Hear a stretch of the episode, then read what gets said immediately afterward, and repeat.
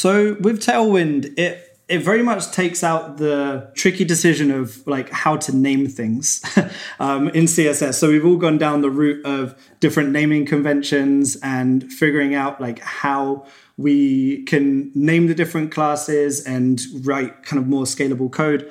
And with tailwind it's like a utility first css framework. So it just means that there's a bunch of classes that already exist they do very very specific things. So whether that's changing your margin or padding or border radius or color or anything like that and then you just add it to your html and with the html you end up with a lot of classes on your html so it's one of those things that it's a little bit of an eyesore at the beginning but then once you've actually worked with it the kind of decisions that it takes off your plate it just means that you can actually kind of get quite productive with writing very nice like html and css and building very nice interfaces very very quickly that sounds like a design system for the internet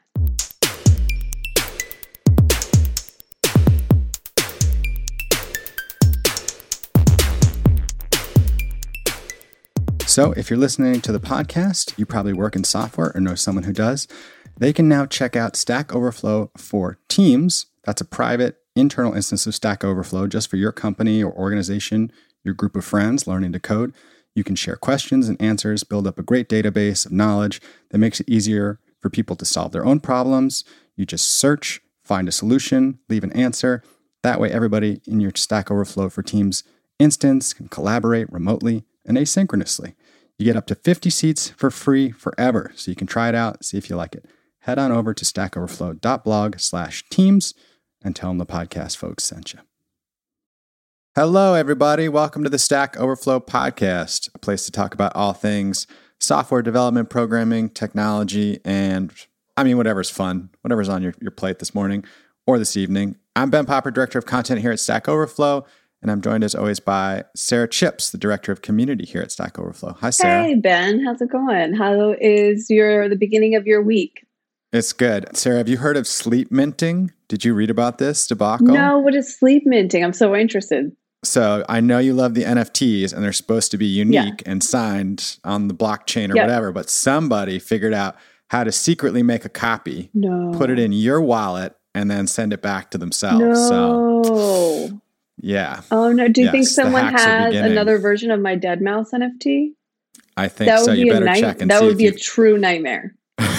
If I wasn't the only one. Considering 99% of your personal wealth is tied up in that, it would be it would be hard for you to accept. Yeah, that wouldn't be good.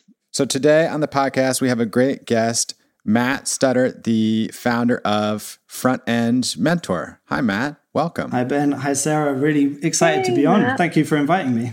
Thanks for coming. I'm so excited to find out more about what you're doing. But first I have to ask, so you were a personal trainer before you started coding. Is that correct?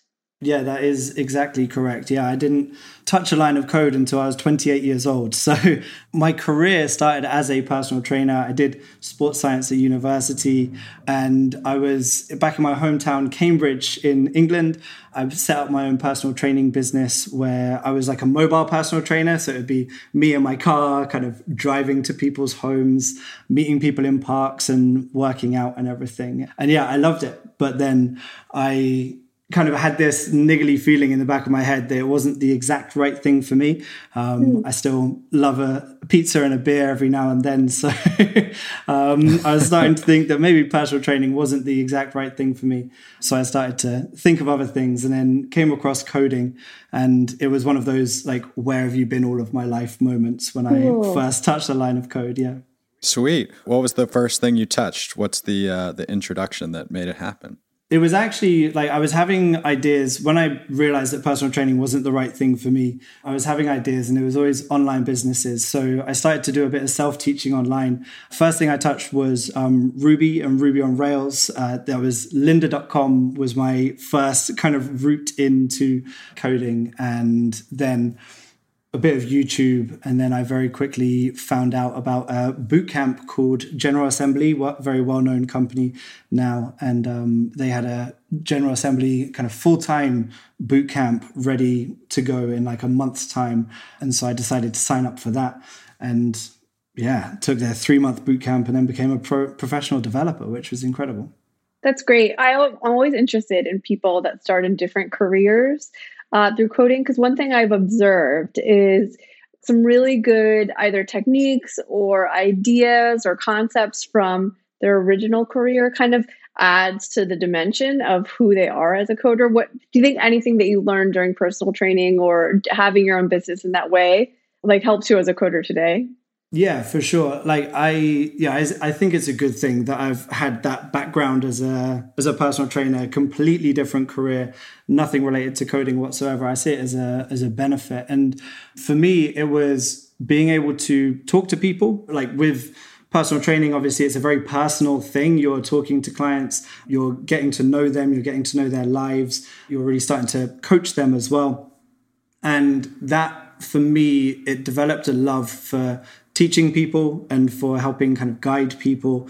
And also, it got me kind of comfortable. I'm still not that comfortable, like in front of a large audience or anything like that, but it got me comfortable explaining concepts and teaching people and talking. So that definitely helped in my development side of things because when I did become a professional developer, I was more than happy talking in front of clients and doing presentations and all of this kind of thing. So um, it was like more of the the soft skills that I picked up from the personal training that then really helped me later down the line as a developer as well. This is what I need. I sent out a call once for people to maybe tutor me and get me over the hump, move me forward as a developer. A few people said they would, and I told them, look, you've got to yell at me.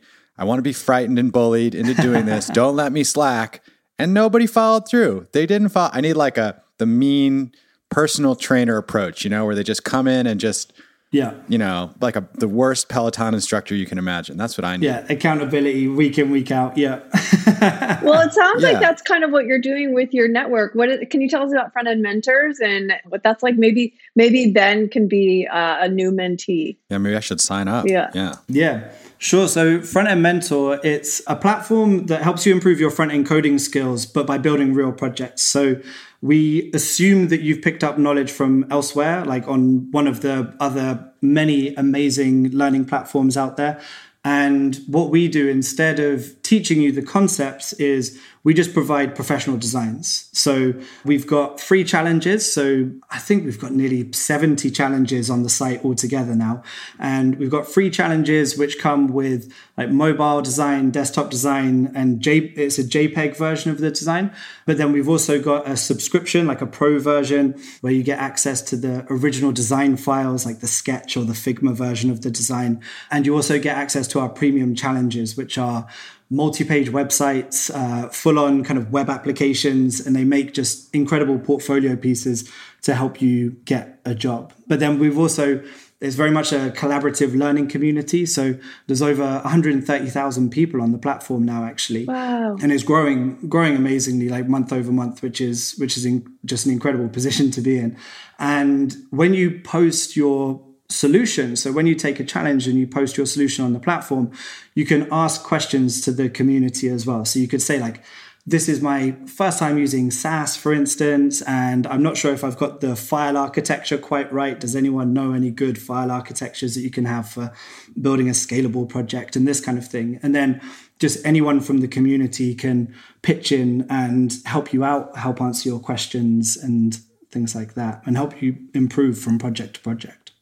And so, how do you think people hear about this? Is it word of mouth? Do you, do you advertise? Do you get people through, you know, like, right, like maybe boot camps and things like that where they want to level up? How do, how do people find their way into this program? Yeah, so it's a, it's a mixture and it's very much like a, it's just a self taught um, self-driven thing so you like self-paced you can just take these challenges in your own time and then post your solutions. And when people post their solutions the biggest thing is that we make it very easy for people to share their solutions like on twitter and linkedin and places like that. And so a lot of people will actually find out about front end mentor through other people sharing their solutions. And they'll be like oh that's a cool design. Like that looks like a cool little project to build. I'm going to give it a go. I'm going to sign up and and try that. We've also got a number of incredible youtubers who kind of stream themselves taking the Oh, uh, front end mentor challenges. So we've had people like Jessica Chan and Florin Pop and Kevin Powell like taking our challenges and streaming themselves doing it. And that's just an incredible way for people to find out about front end mentor, but then also get to see like the the thought process that goes into like a professional developer and how they would take a design break it down plan it out and then actually implement it and build it That's so cool. I've been thinking a lot about how the front end, how different the role of the front end developer has gotten. You know, if you went back 10 years and said front end developer, you would be talking about someone that was just doing HTML and CSS. And now there's so many dimensions to it with so many different frameworks and you know whether it's uh, css frameworks or javascript frameworks or you know you need to be a professional javascripter in order to be a a good front end developer these days. What kind of trends do you see now when people are working on these projects? Does everyone kind of use the same frameworks? Do you see like a lot of interpretive stuff? Well, I mean, you, we have five different levels of challenges. So we go from kind of newbie to junior to intermediate to advanced to guru.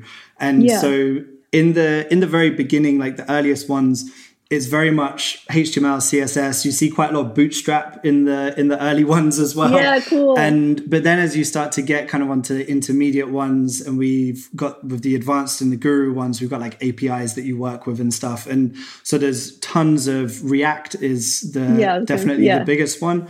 And then Vue as well. But then there's also lately there's been loads and loads of people taking their challenges using Tailwind as well. And this was Fascinating. yeah, and this is one of the things I wanted with the with the challenges is to not impose any decisions on like technological choices. So it's very much each challenge is design led.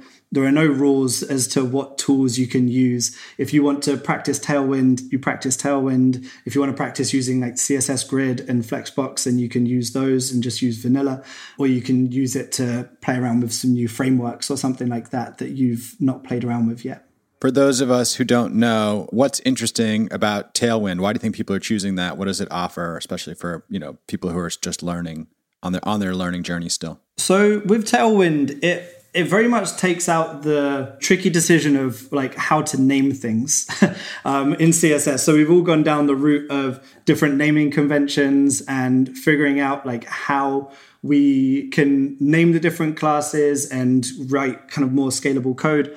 And with Tailwind, it's like a utility first CSS framework. So it just means that there's a bunch of classes that already exist they do very very specific things. So whether that's changing your margin or padding or border radius or color or anything like that and then you just add it to your html and with the html you end up with a lot of classes on your html so it's one of those things that it's a little bit of an eyesore at the beginning but then once you've actually worked with it the kind of decisions that it takes off your plate it just means that you can actually kind of get quite productive with writing very nice like html css and ver- building very nice interfaces very very quickly That sounds like a design system for the internet.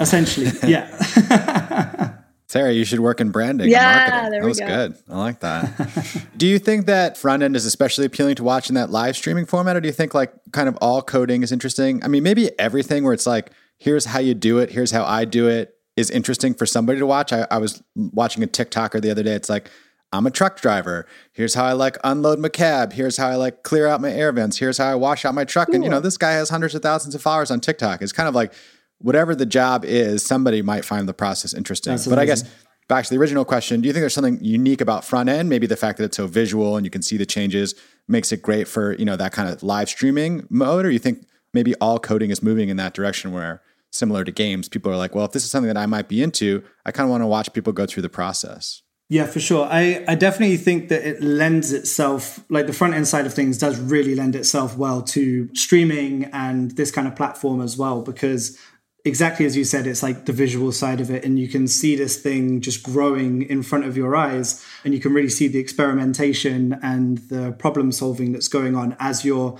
CSS, like one element's over here. We've all had it where it's over here and you want it to be over there and you're not quite sure how to get it over there.